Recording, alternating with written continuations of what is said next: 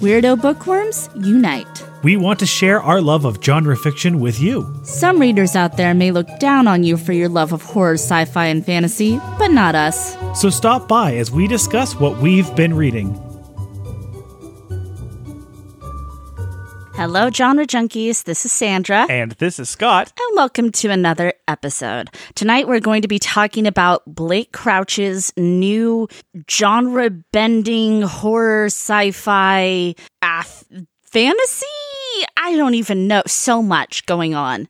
Uh, his new novel, Recursion. I was so excited to read this book because we loved his first book, Dark Matter, and I really wanted to see what, what he would bring to the table this time. This is a brand new novel, just came out really recently. As always, we're going to keep the first half spoiler free just to kind of get you interested and let you know why we think you should or should not uh, read this if you're not the audience or what's going on and how we felt about it. And then the second half, we're just going to, I think, presumably gush about this novel. Oh, I presume nothing. presume nothing. Right, sure, of course. Um, so Scott, have you been uh, indulging in any genre related pop culture things or things you want to share? I really haven't. This uh this week has been a little bit crazy. This past month has been a little bit crazy, mainly because Sandra and I bought a house. We bought a house. Yay! It's very surreal. It's uh it's very scary and frightening. Uh but we're just we're so happy and we're so privileged to to just be able to to move into our own home and paint our own walls. and and put up like floating shelves and have our own washer and dryer. So many floating shelves. So many floating shelves. That's been our answer for everything. yeah, put a floating shelf there. Stick it on the floating shelf. um, yeah, really exciting. And we'll also have a much nicer recording setup. Yeah, we're gonna set up a, a special office just for our re- recording studio, and you know a little bit of work here and there as well. But Well, and also some of our collectibles and books on the floating shelves. look forward to that. But we are going to be very busy for the next month, month and a half. so busy. But don't worry, we'll still be here. We'll still be recording. Can't stop that. The only time we ever really had to take a break is when our county was on fire. So, Yeah. so that's pretty good. so, ha- what have you been doing genre related recently? Uh, kind of the same as you. I've been a little bit stalled, just um, trying to deal with moving stuff and whatnot. But um, I did read a book recently that is not genre related that I highly recommend. Highly recommend. And it's called A Heart in the Body in the World by Deb Caletti. A Heart in a Body in the World. Hmm. Yeah, it's a strange title, but it kind of sticks in your memory a little bit. And it's about a girl who is just graduating from high school and she's been through something traumatic. And she decides to run across the country from Washington State to Washington, D.C. And her grandpa is following behind her in their RV. So if you like kind of road trip books, um, this is a good one. If you like really hard hitting contemporaries, this is a good one. And I don't read contemporary a whole lot at all, but I am a runner, so this book appealed to me, and it is like, oh, this book will change your life. This book was amazing. Please read it. It's so important for the times we live in now and what's going on socially in the world. And it's a good conversation to have and to be a part of some really complicated, big issues that are going on, especially in the United States. You were listening to that on audiobook, right? I was. Hey, hey, do you need an Audible code? We got one. That's right. It's uh, audibletrial.com forward slash genre. G E N R E. All right. There's a, there's a little plug there. There's a little commercial. All right, without further ado, let's get into Recursion by Blake Crouch. Memory makes reality. That's what New York City cop Barry Sutton is learning as he investigates the devastating phenomena the media has dubbed false memory syndrome, a mysterious affliction that drives its victims mad with memories of a life they never lived. Neuroscientist Helena Smith already understands the power of memory. It's why she dedicated her life to creating a technology that will let us preserve our most precious moments of our past. If she succeeds, anyone will be able to experience a first kiss, the birth of a child, the final moment with a dying parent. As Barry searches for the truth, he comes face to face with an opponent more terrifying than any disease, a force that attacks not just our minds, but the very fabric of the past. And as its effects begin to unmake the world as we know it, only he and Helena working together will stand a chance at defeating it. Yeah. Uh, this book takes some twists and turns that are that are at first expected and then very much not. Yeah. So as Scott mentioned, we um huge huge fans of Dark Matter. Uh, great book in our opinion. Loved it. Highly recommended it. Um, this is better. This is better. Oh, okay.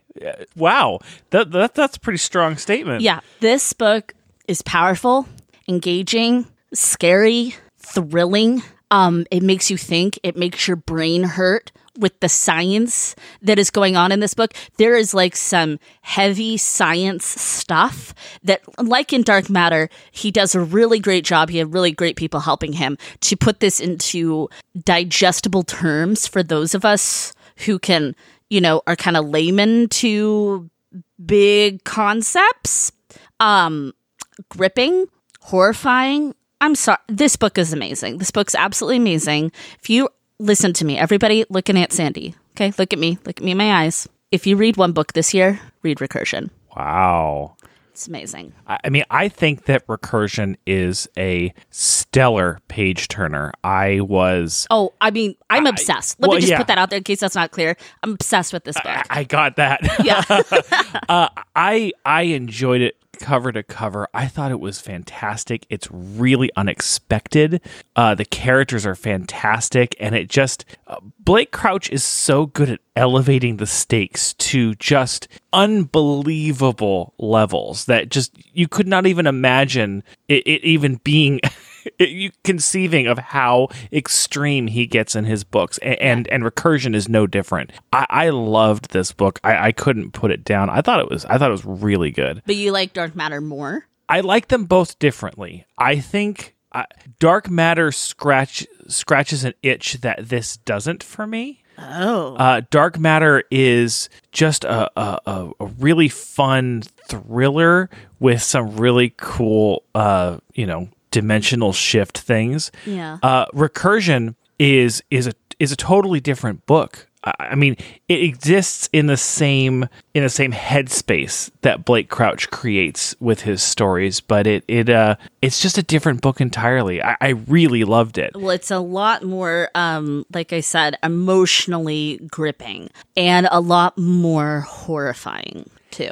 and there's um i'll say that that that and i don't want to compare recursion to dark matter too much No, just but because it's it's, a, the a same lot of author people have read it, read it. So Yeah. it- yeah. but dark matter made me think more What made this me, made me think more. it- well dark matter g- gave me kind of a, a, a an existential thought uh, in regards to relationships and uh, sense of self and and who who your actual self is.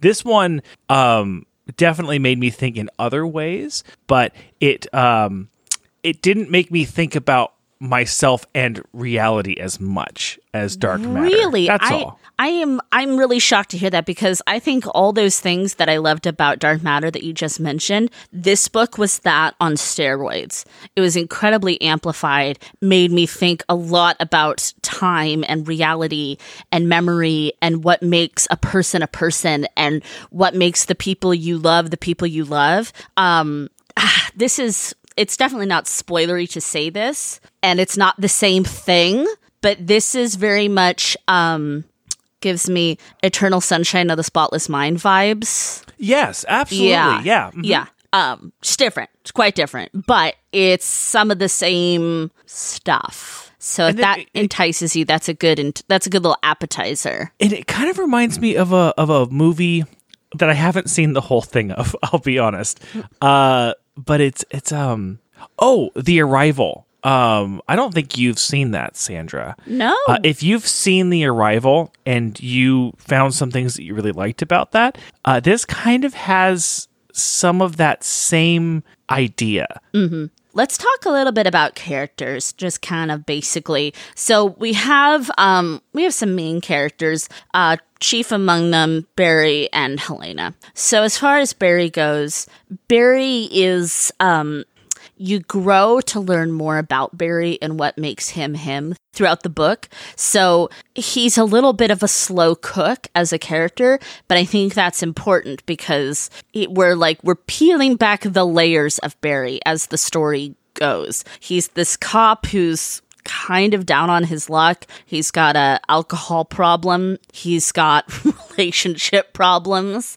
Uh, he's in grief. And then everything kind of opens up for him. Yes. You really get to explore him even deeper uh, as the book goes on because of the events of the story. It, one great thing about the framing of this story, and this will come up as we talk about uh, the characters even more is that the the basic idea of the story is a great way to explore a character. Mm-hmm. Yes. Uh, it, to see who a person is as well as who a person wants to be. And Barry becomes so sympathetic and so strong and and because he he's a sympathetic and, and good character from the beginning, but he gets he gets great. I, I he really I gets Barry. under your skin. Yeah. By the end of this book, um, kind of how I was saying about that book I mentioned, the one by Deb Caletti, uh, "Heart and the Body in the World." This is very timely in a lot of ways too. It could, I mean, it could be any time, but there's some issues that are brought up that I think a lot of people, a lot of people should have on their mind right now. Um, mm, it's hard to say. I'm going to come back to that in the spoilers, but it Yeah. is very timely to our climate in the world. It resonates to our current position. yeah, definitely. Um, so Helena, Oh, love her. Helena is one bad mofo. She's a bad mofo. I love She's Helena. brilliant. She's a genius beyond genius. Kind of like in some other books we've read, I'm always really happy when the lead lady is smart, scientist, oh, kind of like Resistant by Rachel Yeah, Sparks, mm-hmm. where I actually got a lot of that feeling from right it. where barry's like so proud of like how brilliant and he's in such admiration of this character he's adjacent to of like dang she's smart man. She's smart that's really cool because you know it doesn't always have to be like oh the guy is the you know the genius or anything. That's so tired. And it's so nice to see the woman in science being a genius and the men around her being in awe. And it's it's really nice in with with Helena where she's not only just like just a complete genius and and you know really sharp and smart but she's also incredibly strong and driven Yeah. and very just goal oriented and and she just will let nothing stand in her way to get exactly what she wants and that is so exciting Yeah. and refreshing that to just to have both and she's um incredibly moralistic as well. Yes. And this voice of reason and sanity in a world gone insane and um and not morality like in the the virtuous biblical judeo-christian sense but morality at its base core of being a good human and serving humanity really cool. And she also, like Barry, opens up a lot over the course of the book to like Barry gets under your skin and it's like Helena just just crushed my heart with how much I cared for her by the end of this book. Oh, and did I mention it's scary? There is some incredibly horrifying shit that happens in this book. horrifying is the word for it. It is yeah. there is some really terrifying d- events and descriptions in this book that will Haunt that, you. that will haunt you I'm haunted now. and not ones you're used to. that, I mean, I don't want to say that this is a horror novel, because it's it's it's very multi-genre going on. but it is But it's a it horror is novel. Bad. It is it is it is frightening stuff. I think horror fans won't be disappointed.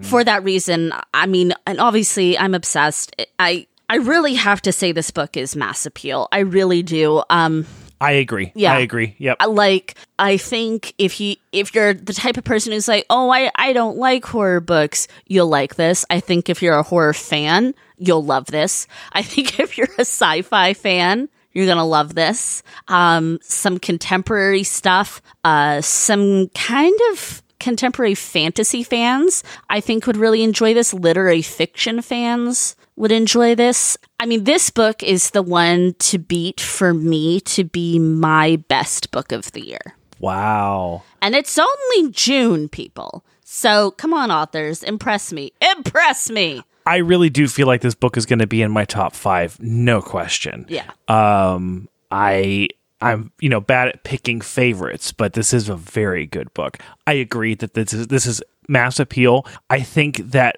Blake Crouch does a really good job of con- combining uh, complicated scientific ideas with great character work, uh, fast plots, and and just psychological elements that that that just make you think about who make you think about yourself make you think about the world around you you know if if you're a psychology major this you know his books are are give you a lot of really good ideas And philosophy major, perhaps. philosophy that's the word i'm looking for Phil- philosophical ideas Yeah, very big philosophical ideas in this book. Okay, my brain hurts. Let's go to the spoiler section. Read the book.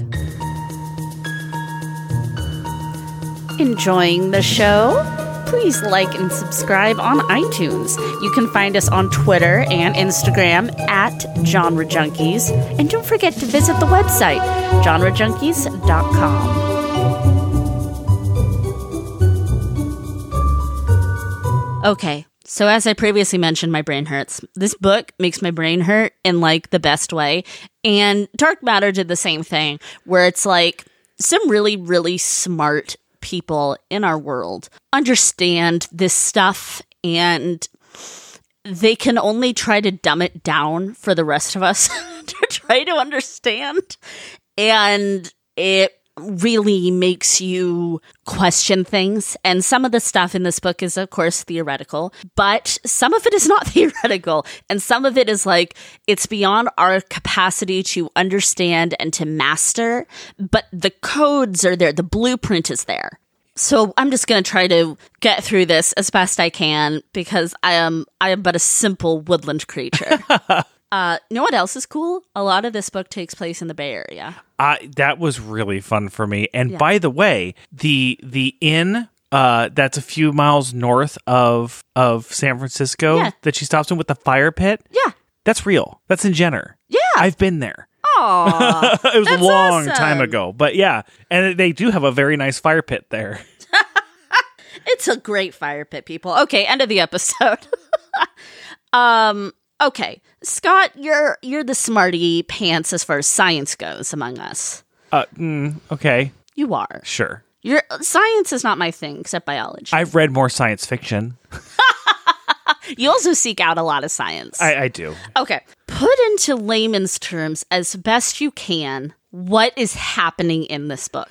Okay. Uh, there are there, there's a couple of different thing different things. Some of them philosophical, some of them science related that are um, that are relevant to this. One philosophically, the idea that uh, time is basically just an illusion. And everything is happening at the same moment. However, our brains process all of that in a linear fashion. So that's the first thing we have to accept Yes. in this book. So there is no such thing as the past. There is only there, there is only now and and your brain just is not able to comprehend a fourth dimension and therefore sees it linearly as opposed to all at once. Right. The second thing is is at the moment of death the idea of your life flashing before your eyes Sure. there is a chemical that your brain releases at the moment of death in your brain that uh, that lights it up. And the theory that uh, Blake Crouch puts forward is that that chemical is what causes your brain to be able to see everything in one moment as opposed to consecutively. Mm-hmm. And so then the third thing is is if you can master that and you can implant a specific memory that they've mapped out of your brain, they, they, they can find out what what your memory is and then shoot that into your head when that chemical is released when you die, you can actually be sent back to that time and change events. Yeah. So that's a, that's a thing. This is, I mean, I have to say, dark matter. There is some strong. There, there's there's some real strong theoretical science in this. Yeah. In, in dark matter. In this one, it is more philosophical. It's it's less theoretical science and more a little bit out of left field, and therefore a little bit more complicated to wrap your head around. Right. But the real twist is when you get back to so so you go back in time Right. and you're reliving your life and you're changing things Because you're in a new timeline now. Right. When the moment in time, quote unquote, that you went back, everyone gets their false memories back of what happened before you changed it. Right. And it compounds itself in Blake Crouch fashion. it compounds itself where the more times you send someone back, the more of these false memories start just But they're not really false memories. They're they start calling them dead memories. I Dead think, memories, At some point in there because they happen, they just happen on another timeline. I I mean, it's and so and so if you send someone back once, all of a sudden, anyone who is affected by that person are going to have a set of different memories. Yeah. And but you send someone else back and they change it. Now you have two sets of different memories, and then your third current set of memories. Yes. And it just keeps compounding to the point where People are losing their damn minds. yeah, how can you how can you deal with the fact that you have hundreds of different memories of the same time and event of your own life and some of them including you dying in horrific ways? Yeah. I mean, if you suddenly have the memory of dying 20 times in in in all these different horrific ways, Yeah. as well as your current memory of being alive, that What's that going to do to you? how do you survive? I mean, how do you like how do you process that? And Right. the idea is is that the human brain can't. can't really and so there's mass um, suicides and all sorts of junk going on and the the the most sticking part of this whole thing is Helena didn't mean for this to be her invention Yeah, she she really just wanted to help people with with Alzheimer's, Alzheimer's. like her mother. Mm-hmm. So, like, you have to stop thinking about the world as a linear thing or as a two dimensional thing and as a four dimensional thing. And then, in typical fashion, humans ruin it and they exploit it. And they're frankly fing with things that shouldn't be fed with. yes, eh, Or should they? Should we have this technology? absolutely not. No. And, and but and Blake does such a good job of of showing both. Okay, this is really what the best of intentions gets you. You know, road especially to hell's paved with them. Exactly, especially when she does get to DARPA and they're, you know, they're saying we are doing good work and she's actually starting to kind of like become comfortable with what they're doing. Well, because it's like a small group of people who have sort of a diplomatic democratic thing. You know, they set all these rules like you can only go back like isn't it like five days or something like to begin with. 3 or 5 days something I- like but that. and so they're preventing school shootings. They're preventing horrible, atrocious terroristic acts. And it's like, okay, you can't argue with that on one side because you're like the technology's there. It's out there now so let's use it for good. But it's just as the thing snowballs and snowballs and snowballs. And as the as the the as upper management as it were are saying no you have to do this and people and and then the information gets out and other countries and other people get a hang of it. And to sh- when he shows what a terrorist group could do with the technology oh yeah. that was that was ingenious. Because of course wikileaks puts it all out yeah. there. And so, so anybody with $25000 or whatever can just like do this thing. Eh, the the scene or scenes or or whatever the chapter where um th- you know the bridge collapses and then the building explodes and Yeah. then you know all, and it just like rapid fire horrible things keep happening in the city. Oh my god, it was like a gut punch every time you see that dash and you're like, "Oh, oh god, where are we going now? like- What's happening now?" And and you know th- this this this this group decides well we can kill everybody and then bring them back to life and then kill them again Yeah. over and over and over again Yes. uh that's worse that's, That's hell. worse yeah hmm Like I mean, just the um and then there's the people, the the the good quote unquote the good people who are like okay wait we have to we have to get this perfect. We have to get this perfect. We have to go back to the right time and we can prevent this. And it's like oh but you can't because it's it's so complicated. And i mean that's ultimately what they find is th- it's so unleashed and it's so difficult to pinpoint. They like can't get it right. And so then it becomes okay using the chair is an act of war. And then we get the damn nuclear warheads involved, which Oh. was absolutely the most disgusting thing to read about. when they were in Denver in Oh, particular. Jesus. I mean, it's already the concept of it is horrifying. The knowing it's coming, the counting down, the emergency alerts on your phone, and then seeing it and the way he describes people's skin coming off and you know they're like coughing up blood and the trees bent at a natural angle i mean all of it is the stuff that we've all learned about what happens when a warhead goes off times a million because it feels so real I'm I'm speechless. It because renders you it- it- speechless. It, It is- affected me. it's the scariest thing it's actually the scariest thing Yeah. and you know they make some parallels to nuclear fission uh, in the book too that it's like the people who invent these things wish they'd never invented it. Um, But you can't put the genie back in the bottle. you can't put the genie back in the bottle. Even if it's will smith with his low top knot you can't put him back in the bottle. Um, let's talk about a little bit of the moralistic stuff just real quickly because of course you know in any sort of time travel scenario the trope is always let's try to do good like let's go back and like kill hitler as a baby or whatever. And it's just it's so hard these good intentions. Uh one thing that i really liked is when barry first finds the mind hotel that slade's operating. Yes. and this guy's like oh i'm gonna go back and do the architectural thing i really wanted to do. And you're not supposed to, you're supposed to only do like really subtle little changes. Mm-hmm. Basically, that, that just affects your life and in he little go- ways. and he builds that building. Just the frightening thought of like everybody they're in new york and we all know the new york skyline it's you know iconic and then suddenly there's this huge architectural piece that nobody remembers being there and then suddenly they're hit with a wave of Oh yeah, that's Yeah. always been there, but it, it wasn't there before. but it wasn't there before. Mm-hmm. How crazy is that? It's not, it's insane, makes your head hurt. And it really makes me wonder why Slade was doing all of that. Like he knows he knows that it's that it's hitting everybody, yeah. And he still keeps sending people back which the the concept of of all of the different realities hitting everyone at the same time so brilliant. is incredibly unique yeah uh, time travel is is a very is a very uh, fluid genre when it comes to Yeah. to being wr- written in books, and you can really create your own rules, which is what's kind of cool about it. Right. But it, it- a lot of them are takes on on on similar ideas. A lot of them built around uh, Back to the Future, Yeah. honestly, and, and and there's stuff from before Back to the Future that it's based H.G. on. Wells. But that's that's a good exactly.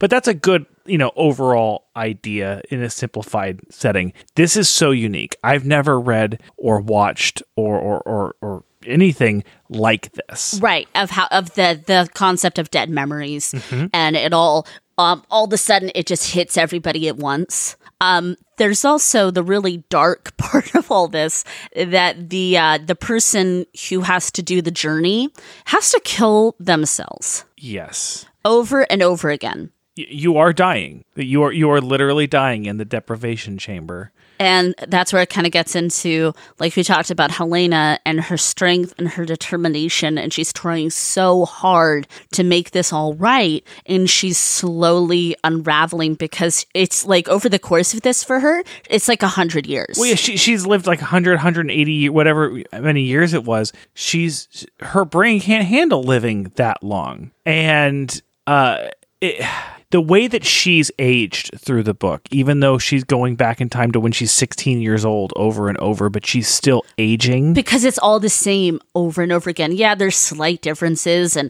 you know, and once she meets up with Barry in every timeline, they, you know, they can they can get a lot of funds because they know everything that's going to happen. They can kind of bet on the stock market or whatever, get all this money. But it's like there's such subtle differences, but you know it's all going to come to the same conclusion. Their relationship is beautiful. Now, see, this is like the emotional, hard hitting stuff that I liked the taste of in Dark Matter. And here, there's this wonderful passage near the end of the book where it's just all that stuff that Barry is going through and realizing when he really starts seeing in different dimensions. Um, it's incredible. And there's a lot of talk of my soul knows your soul between the two of them. Like this really just romantic, beautiful stuff. That and it's not yucky or gushy or sexual or anything like that. It's like uh, this true love these two people share. And it's always nice in a book with so much science to then bring in something frankly spiritual to be like, I guess we can't explain everything though. And, and but but see the the beautiful thing about it is is if time is really just static and everything really all happens in one moment it's just the way your brain processes it your soul has still lived these unlimited um potential universes with this person Yes. and that's that's that connection that they have And it reminded me of Eternal Sunshine, like we talked about, where it's like, even when you know how something's going to end, would you still do it? And the point is yes, because the, the- you know, there's, this is a very bumper sticker phrase, but I think it's really true. The journey, the, what is it? The journey is the destination. You know, where it's like all the little minutia that makes up a life is what's important. You know, Barry loses his daughter. He falls in and out of love with his wife. He falls in love with Julia. He gets caught up in this absolutely insane adventure, but he is like, I'm going to keep doing it every time. This is the genius of Blake Crouch as well. Is when it comes to his ex-wife, it, uh, upon his second reliving of his life, Yeah. you know, they still drift apart, and he realizes this this always was supposed to happen. It was just, and he tells her, and they have that beautiful heart-to-heart. Oh my gosh, where he's like, you know, this was going to happen anyway. Yeah, she kind of stuck us together for a little bit longer, but no, and also because he knows he found his soulmate, and it's not this person. Well, exactly, and that's why I say it's genius because it would have rang it would have rang a little bit hollow if you know upon his final reliving, Yes. you know, he decided, okay, I'm you know still gonna I'm gonna go through this. I'm still gonna leave my wife, who I had a child with, Right. and now I'm gonna but but I'm waiting for Helena. Yeah. It, it it was beautifully done where the two of them still have a loving relationship. They're still there for each other, but they're not in love with each other. Right. And he's like, well, okay, you know, I lived this life that I already lived and was supposed to live, Yeah. and now Well, a I'm big part of it is he forgives her, he forgives himself, and he lets go of that anger that drove him to be an alcoholic and all this other junk he got involved Yeah. in and made himself. Um, oh, one thing that I think is um, really good. that sounds so dumb. One thing that was real good in this book is how when his daughter Megan, yeah, is it Megan? Julia, or is that his wife? Julia's the wife. I'll say Megan. His daughter. Anyway, his daughter. When um he first uses the chair to like have her back and everything's great. And then she remembers she was supposed to die. And she's thrown into a very strange existential crisis because she's not supposed to be here.